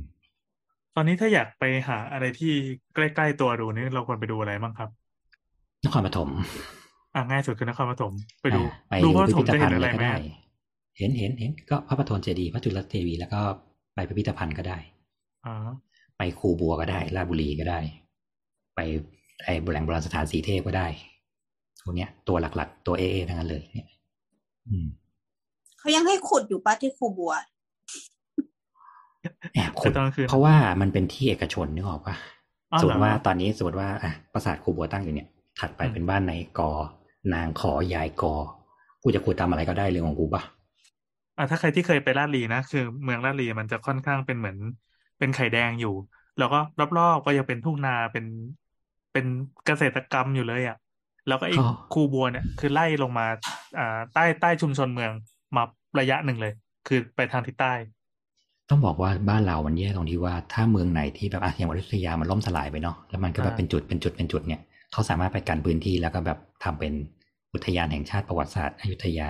สุโขทัยอะไรอย่างนี้ได้นึกออกไหมอ่าอ่าแต่อย่างโคบัวอย่างแบบปราสาทหินพิมายอะไรที่มันแบบหรือแบบลบบุรีอะไอ้เหี้ยกูอยู่กลางถนนอย่างเงี้ยจะไปกั้นเหรอเว้นคืนออกไปสิชาวบ้านก็แบบเฮลาโลกันดิอ่าวันเขาดีก็กลัวคืนโดนดียึดปะ เออเกิดวันดีคืนดีแบบอยู่ๆมีสารอยู่ใต้บ้านกูกูต้องย้ายไปอยู่ไหนก็ไม่รู้ทำไงอะนั่นสิเออนั่นน่ะนั่นก็เลยเขาก็เลยบอกว่า มันก็ทำได้แค่นั้นแหละ เราก็สามารถป้องกันได้แค่ในพื้นที่เท่านั้นที่เขาแบบเวนขึ้นได้อะ ส่วนไอ้รอบๆอะทำอะไรไม่ได้แล้ว ซึ่งบางที่บางจุดเนี่ยจุดค้าขายอาจจะอยู่ไกลกับเจดีย์ก็ได้ ซึ่งไอ้จุดค้าขายที่ว่าก็คือเจอหมดอะเขาบอกว่าเจอยันไหทองคำด้วยซ้ำไปอืมข้างในมีเหรียญเต็มเลยอย่างเงี้ย แต่เขาก็ขายกันหมดแล้ว ทุกวันนี้ก็ยังมีเขาบอกว่าขนาดแค่ฝนตกเฉยๆอะไปทำไร่เดินเดินๆไปก็เตะแล้วลูกปัดบางทีก็เตะกระดูก เตะดาบ เตะมีดเตะอะไรเงี้ยเขาก็มาขายเลือดอาบเออก็สิทธิ์ของเขาอะไรเงี้ยเพราะว่ามันดินมันชะขึ้นมาอืมเขายังเคยมีเรื่องเล่าเลยว่า แบบถ้าจะขุดกลุกผุดอะไรพวกเนี้ยให้เอาน้ำไปด้วย หรือรอช่วงฝนตกอะค่อยไปขุดเพอฝนมันจะชะดินออกมาเองแล้วพวกเนี้ยมันจะชายออกมา แล้วเราค่อยไปเก็บ อย่าไปขุดเอง ไม่เจอหรอกอืม นี่คือสิ่งที่แบบพวกเขาขุดของเก่าขายเขาว่ากันไว้นะเออแล้วพี่ขุดอะไรมาได้มั่งแล้วครับไอ้เหี้ยแค่นี้ก็สนุกสนานจะตายหาอยู่แล้วอ๋อมีเรื่องหนึ่งที่อยากพูดถึง เขาบอกว่าจริง ๆ แล้วอย่างอย่างแบบศาสนาผีบ้านเราเนี่ยเขาจะชอบแบบเจอก็กลองสำลิดกลองอะไรพวกเนี้ยครับ ที่จะชอบเป็นรูปกบรูปแบบสัตว์ครึ่งบกครึ่งน้ำสัตว์เยอะแยะไปหมดเลย มีสิ่งหนึ่งในแบบสมัยทวารวดีที่เราเจอบ่อย ๆ เลยอะ คือสำลิดลูกตัวเฮียว้าวเราบูชาตัวเฮียอย่างเงี้ยเหรอเขาบอกว่าจริง ๆ แล้วอะในแถบบ้านเราทั้งหมดอะตัวเฮียคือสัตว์ศักดิ์สิทธิ์เจ็ดกบคือพญาคันตาคาบกบคือเทวดาชนิดหนึ่งอ่าอ่าอ่าเขาบูชากบเพื่อเรียกฝนขอฝนเฮียคืออ่าความอุดมสมบูรณ์ที่ไหนมีเฮียที่นั่นแสดงว่ามีของกินมีที่ทำกิน มีสัตว์น้ำมีสัตว์แบบ อุดมสมบูรณ์ เพราะฉะนั้นเขาจะบวงสรวงบูชาของแบบ เขาจะเอาสิ่งเหล่านี้ถือว่าเป็นสัตว์แสดงความอุดมสมบูรณ์แต่อยู่มาวันหนึ่งก็ ตัวเฮียเป็นคำด่า ตัวเฮียแปลว่ากลับกรอกใช้ไม่ได้นั่นนี่เขาบอกว่าทฤษฎีหนึ่งที่ค่อนข้างจะคิดว่าแบบคนที่เอาสิ่งนี้มาเนี่ยก็คือเขาบอกว่าอะเราชอบเปรียบเทียบว่าคือแบบเขาว่าเขมรน่ะเขามีตำนานว่ากษัตริย์เขาสืบทอดมาจากตัวเฮียเนี่ยหรอกไหมแล้วเราก็เลยไปแบบไปไปคิดว่าแบบนี่ไงเพราะว่าเขาลิ้นสองแฉกนั่นนี่เนี่ย แล้วเขมรชอบแบบกลับหลอกชอบพยาละแวกชอบแอบมาตีเราอะไรเงี้ยเนี่ยคนแบบใช้ไม่ได้นิสัยเฮียอะไรเงี้ยชาวอยุธยาชาวอะไรก็เลยใช้คำเนี้ยชาวรัตนโกสินทร์เบื้องต้น เอาคำเนี้ยเป็นคำด่าขึ้นมาแทนอาบูริจีเขานี่หว่า แต่ว่ามันตรงที่ว่าอีกการแปลพวกเนี้ย มันไม่มีการแปลเป็นออฟฟิเชียลสิ่งแรกที่เขาสืบย้อนไปได้ว่ามันเป็นการแปลเป็นภาษาไทยที่ เหมือนแบบเอาไว้ใช้อ้างอิงในคนไทยเนี่ย ที่แปลว่าแบบคนเขมรแบบมีกษัตริย์เป็นเฮียเป็นบัพพลเป็นเฮียแล้วแบบนิสัยกับกอกลิ้นสองแฉกครบไม่ได้อะไรเงี้ยถูกแปลด้วยนายพลตรีหลวงเรืองเดชอนันต์ วงเล็บทองดีธนรัตน์คุณคุณไหมนามสกุลอืมอืมซึ่งเป็นพ่อบังเกิดเกล้าของอดีตท่านผู้นำประเทศไทยอย่างจอมพลสฤษดิ์ธนรัตน์ครับ ครับ ช่วงนั้นเป็นช่วงมีกรณีพิพาทเรื่องศาลเขาพระวิหารพอดีเลย ก็เลยว่า ประวัติศาสตร์สร้างได้นี่หว่า อันนี้คือใหม่มากเลยนะครับ ประมาณปี2005นี่เองครับ ที่เราเริ่มใช้คำว่าตัวเฮียเป็นคำด่าเออเออแสดงว่าถ้าเราย้อนไปอดีตแล้วไปด่าใครว่าเฮียนี่คือเขาไม่เก็ตใช่ไหมโอ้คุณชมเรา very good ไงว่าเราคดีอุดนี้มสมบูรณ์ เออ ที่บ้านตัวเฮียเต็มเลยเนี่ยสิบกรอุดมสมบูรณ์ใช่ไหมมินอะอ๋อ ถึงว่านครปฐมก็เลยเฮียเยอะ นี่ไง อยู่นี่ตั้งไงแต่โบราณ อย่าลืมว่าเราอยู่ชายเลน เราอยู่ริมทะเล ทะเลบ้านเราไม่ใช่เป็นชายหาด นึกถึงบางขุนเทียนเข้าไว้ นึกถึงบางขุนเทียนเข้าไว้อ่าเราเป็นปลาโกงกลาง เราเจอตัวเฮียเป็นเรื่องปกติแล้วบอกอ๋อเราก็เฮียกันมานานแล้ว เราก็เฮียกันอยู่นานแล้ว ต่อไปใครเจอตัวเฮียก็อย่าลืมขอฝนยกนะคมืรัอบไหว้เฮ้ยมันเกี่ยวอะไรกับมังกรปะก็จริง ๆ มันไม่ไม่น่าเกี่ยว เพราะว่า มันเป็นสัตว์ในเหมือนประมาณว่าภูมิภาคอยู่แล้วอะอ่าอ่าเออแล้วเราก็ไม่ได้โคกับชวาที่มันมีโคโมโดนึกออกไหมอ่าอ่าสิ่งนี้มันเป็นสิ่งที่วัฒนศาสนาผีเขามีอยู่แล้ว เขามีกลองแบบมโหระทึกที่แบบเป็นรูปเฮียเป็นรูปกบเป็นอะไรเงี้ยอ่าใช่อยู่ใช่กระใช่จายทั่วไปอยู่แล้วเนี่ยเออ แล้วเขาบอกมันมีพิธีขอฝนพิธีอะไรจะมีแบบพวกสัตว์พวกนี้ตลอดมีปลา มีเฮียมีเต่ามีอะไรเงี้ยอยู่ตลอด เพราะฉะนั้นเฮียเป็นสิ่งศักดิ์สิทธิ์อย่างหนึ่งนะครับเชิญเรายกมือไหว้ เราก็เลยรู้สึกว่าจริง ๆ แล้วเนี่ย การที่ประวัติศาสตร์บ้านเราไม่ไปไหนเนี่ยมันก็อยู่กับคนไม่กี่คนเองเนาะเนาะเออจริง มันไม่ใช่แค่ประวัติศาสตร์อืมเอาพูดเรื่องประวัติศาสตร์อย่างเดียวก่อนเรื่องอื่นไม่เกี่ยวอ่าเราถูกครอบด้วยอะไรก็ไม่รู้แล้วกลายเป็นแบบไอ้เล่าอืมอืมไอ้เหี้ยเนี่ยพม่าเผาลอกทองนี่เกลียดไปหมดอะรอบตัวทั้งนั้นที่เมื่อก่อนเขาแบบกูไม่มีกำแพงเมืองเขาด้วยซ้ำนึกออกไหมอืม นั่นแหละจ้ะประวัติศาสตร์สร้างได้ด้วยตนเองประวัติศาสตร์สร้างได้ด้วยตัวเองครับอย่าลืมไปเลือกตั้งนะครับ ขณะที่จุ๊บคุณๆผู้ฟังฟังไม่รู้จะเลือกตั้งไปแล้วหรือยังแต่ให้รู้ว่า ตอนนี้ที่เราใช้ชีวิตอยู่เนี้ยวันหนึ่งมันก็จะกลายเป็นประวัติศาสตร์ที่ถูกเล่าย้อนหลังสืบมา เอาให้เราอยู่ในสังคมที่เรากล้าพูดเรื่องนี้ หรือรับศึกษาเรื่องนี้ได้โดยที่เราไม่ต้องมานั่งแบบ มานั่งกินไข่ต้มแชร์กันในหนังสือเรียนนะครับอืมอืม เอาอย่างนั้นละกัน อีเรื่องนั้นก็กลายเป็นประวัติศาสตร์หน้าหนึ่งไปละเออเอาให้เราได้แบบภูมิใจเนี่ยว่าเฮ้ยเราชาติพันธุ์เราแม่งไกลบียอนกว่านั้น โดยที่เราไม่ต้องอินกับเรื่องของระบบสถาบันไหนก็ได้นึกออกปะอืมเราก็แค่ just a people in the world น่ะสุดท้ายไปไปมามาเกิดเราแม่งแบบเทียบเท่าเมโสโปเตเมียขึ้นมาทำไงอะเราเกิดแบบอยู่ในร่วมดีมากเดียวกับเลยนะอารยธรรมสินธุขึ้นมาทำไงอะแต่เรากลับกลายเป็นว่าเราต้องมาตันมาว่าเราแบบเจ็ดร้อยปีเว้ยจบ หลังจากนั้นไม่ใช่คนไทยเว้ยก็ไม่ได้ป้านี่เพชรบุรีเลยมีแต่น้ำตาลสดเลยตอนเนี้ยเขาวังคู่บ้านนะครับ ขนมหวานเมืองพระ ซึ่งเนี่ยไอแหล่งโบราณคดีเพชรบุรีแอนลองไปตามก็ได้เฮ้ยไอโบราณไอโบราณแบบเขาเรียกว่าอะไรอะกลุ่มโบราณสถานกรมโบราณคดีเขาทำไว้เยอะเหมือนกันนะน่าสนใจอยู่หลายที่ เออพี่ตามข่าวที่เพจเผิดอะไรไหนบ้างเนี้ยไม่รู้ส่วนใหญ่มันชอบสักเจตว่าแบบแหล่งโบราณคดีที่หนึ่งที่สองที่สามก็ส่งขึ้นมากูก็กดไปเรื่อยๆก็กดตามไปเรื่อยๆจนตอนนี้ขึ้นเต็มไปหมดแล้วอืม แล้วก็มีไอ้ที่อัส่นงหนึ่เป็นงขอคงนแก่ยุคเฟซบุ๊กเออทุยโดนอีมาร์กหลอกไม่ใช่สิ แล้วก็ที่อ่านบ่อยๆเลยของอาจารย์ ศรีศักร วัลลิโภดม ของมูลนิธิเล็ก-ประไพเอออาจารย์ค่อนข้าง work ในหลาย ๆ เรื่องอืมอืมแล้วก็มติชนอาจารย์สุจิตต์อืมตัวตัวแรงอยู่แล้วอย่างเงี้ยอืมเขาเอามติชนสุดสัปดาห์ก็ได้ครับ ตามคอลัมน์พวกเนี้ยแล้วเดี๋ยวก็ลิงก์ไปเองก็ได้ ซึ่ง คนทำงานเขาทำงานจริงๆ คนทำงานเขามีแบบ reference เขาแบบเฮ้ยมีหลักฐานมีแบบความรู้ใหม่ๆ เกิดขึ้นทุกวันเรื่อยๆอย่างเงี้ยแต่สิ่งนี้แม่งไม่เคยเป็นแบบสาระในชาตินึกออกปะเออก็ไม่เข้าใจ ซึ่งแบบทำให้รู้สึกเลยว่าแบบเฮ้ยมึงอย่าไปพิพิธภัณฑ์ขึ้นมาแล้วว่าเพราะเขาบอกว่าสิ่งนี้อยู่หาดูได้ที่พิพิธภัณฑ์นี้นี่นี่มีเรื่องนี้นี่นี่อยู่เนี่ย ไม่เคยคิดอยากไปดูเลยเนี่ยจนตอนนี้เอออยากไปดูละไอซีเชียงใหม่ก็ยังไม่เคยไปดูซึ่งมันมีหลายๆอย่างที่แบบเออเดี๋ยวกูไปดูดีกว่าโอ เคก็ถือว่าถึงวัยแล้วนะครับทุยทำเที่ยวแบบฝรั่งเที่ยวแบบฝรั่งนั่นแหละครับ เย่เย่ได้อีกหนึ่งติ๊กติ๊กซอว์เรียบร้อยครับปลอดศาสตร์เออเราลืมนึกไปว่าเอ้ยลืมลืมพูดไปว่า เรามีฝั่งอีสานแล้วนะมีอุดรมาอีกก้อนหนึ่งที่ย้อนกลับไปเก่าๆเหมือนกันเลย อืม แต่ก็ยังไม่ถึงแบบพยธรรมขอมเจนละใช่ไหมเออเออะอรอบหน้าให้เลือกครับ จะไปขอมหรือจะลงใต้จะไปสิพิชัย อยากไปไหนกันครับ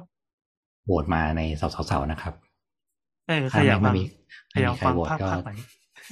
ถ้าไม่มีใครโหวตเดี๋ยวจะฟังน้ำไปเที่ยวต่อเออไปฟังคุณนั่นแหละ เดี๋ยวพากลับร้านหน้าอีกรอบนะครับเฮ้ยนานๆจะมีอะไรเยอะอุ้ยอัปเดตเพียบเลยตอนนี้ สนุกครับใหญ่แล้วอืมอืมอืมอ๋อโอเค ก็ถือว่าได้น้ำได้เนื้อหนึ่งชั่วโมงนี้นี่พอดีอืมก็ขอบคุณนะครับ ทุกคนที่ไปเลือกตั้งครับ ก็คุยกับเรา ส่วนใครอยากฟังเวอร์ชันสามชั่วโมง donate มานะครับ เราหมดยุคกันนี่แบบพูดกันสามชั่วโมงแล้วครับ มีงานมีการทำเปล่าวะ มีงานมีการทำแล้วครับเนี่ยอ่าโอเคโอเค ก็เจอกันใหม่